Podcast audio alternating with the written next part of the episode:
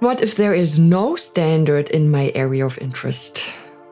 Well, yay, then I don't have to deal with all this nonsense, right? Yippee, freedom! Or is it possible that there is indeed no standard in my sector, but it would be really great if there were one?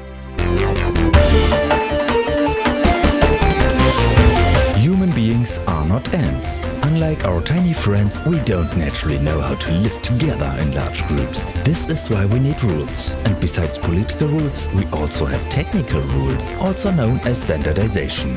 It's actually one of our democratic rights to contribute to shape these rules. In this podcast, I will not tell you what you really should know about standardization. Because Amelie Leibrand will.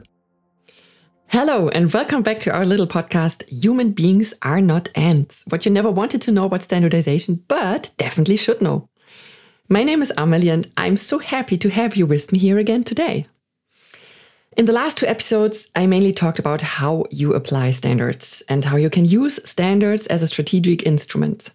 The angle was that my own topic is already included in standardization.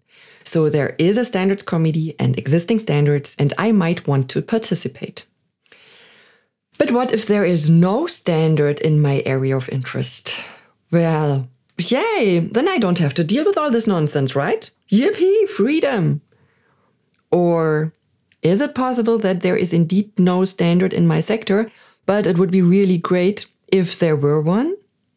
And how would I even know if that is the case? This is what I'm going to talk about today. So, how do I know that I am missing a standard? I mean, well, you know, doctor, doctor, I'm not feeling so well. Oh, yes, it's clear that you are missing a standard. It sure doesn't work like this, but how are you supposed to know? First of all, I need to explain what I mean when I say I am missing a standard. You can imagine different situations in which a standard is missing. For example, you can be in a field where there are many standards and you want to get started. So you get all the standards, apply them, go for certification, and then realize, oops, I forgot a standard. Sure, a standard is missing here, that's correct, but the standard itself is not missing. You just overlooked it. This case is super simple. You get the standard, apply it, done. You don't need DIN for that. Instead, you need the reference from your certification and then the nearest standards info point in the university library, your company's access to standards, the search on Beuth Verlag's website, or, or, or, but in any case, not DIN. You need DIN when the standard simply does not yet exist. Of course, there are many standards that don't exist, and this is how it should be. Many areas of life and technology are not covered by standards, and that's okay. For example, I think it's great that there are no standards that give me requirements on exactly what a Christmas tree should look like. I love the fact that we have many different trees to choose from.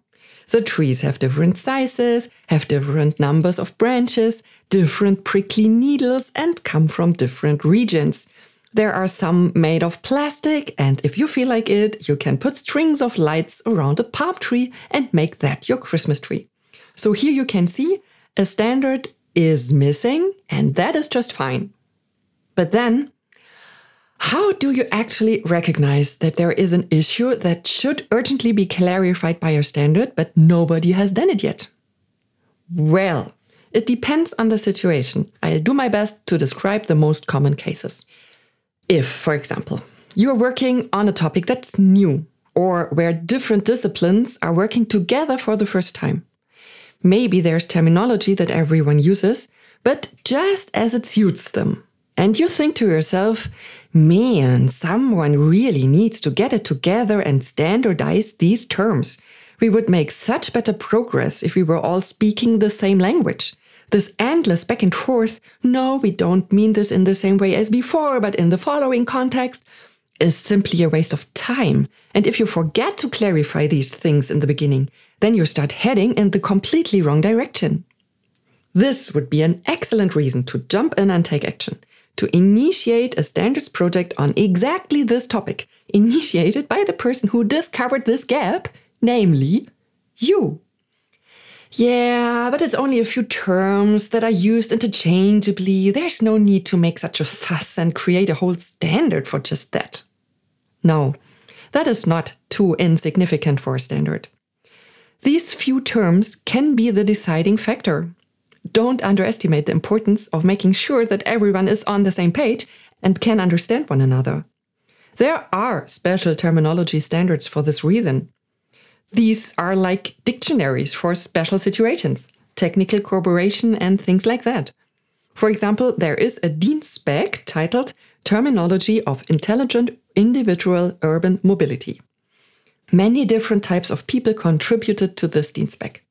From research to municipalities, from rail vehicle people to IT, just to name a few. This DIN spec includes the definition of the term infrastructure, but why that word? Really, everyone knows that already? That's exactly what the rail vehicle people and the IT people thought too. But that infrastructure, from the perspective of rail vehicles, could possibly be completely different than infrastructure from the IT perspective. The sociologists present were the first ones to come up with that idea. And to prevent everyone from continually talking past one another, this term and many others were defined in this document. Here's another situation where you might notice a gap in standardization. Maybe you're a startup. You've spent ages on a super innovative solution for something, but now everyone is saying to you, Oh, wow, cool idea, but I can't buy it because it's not according to standard.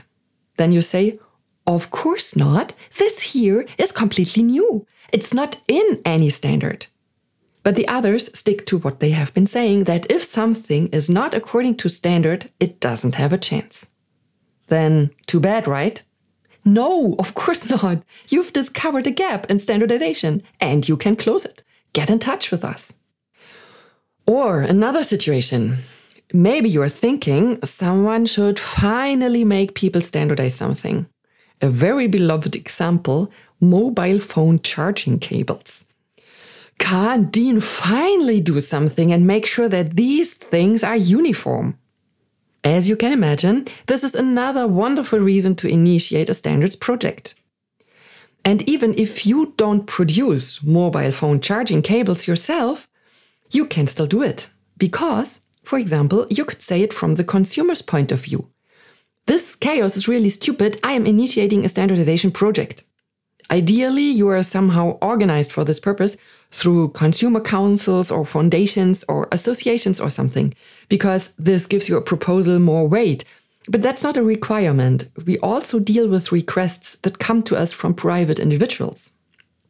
But keep in mind, standardization is voluntary. We don't have any law enforcement power. We can invite the stakeholders and show them the benefits and opportunities, but if they don't want to do it, well, then they don't want to.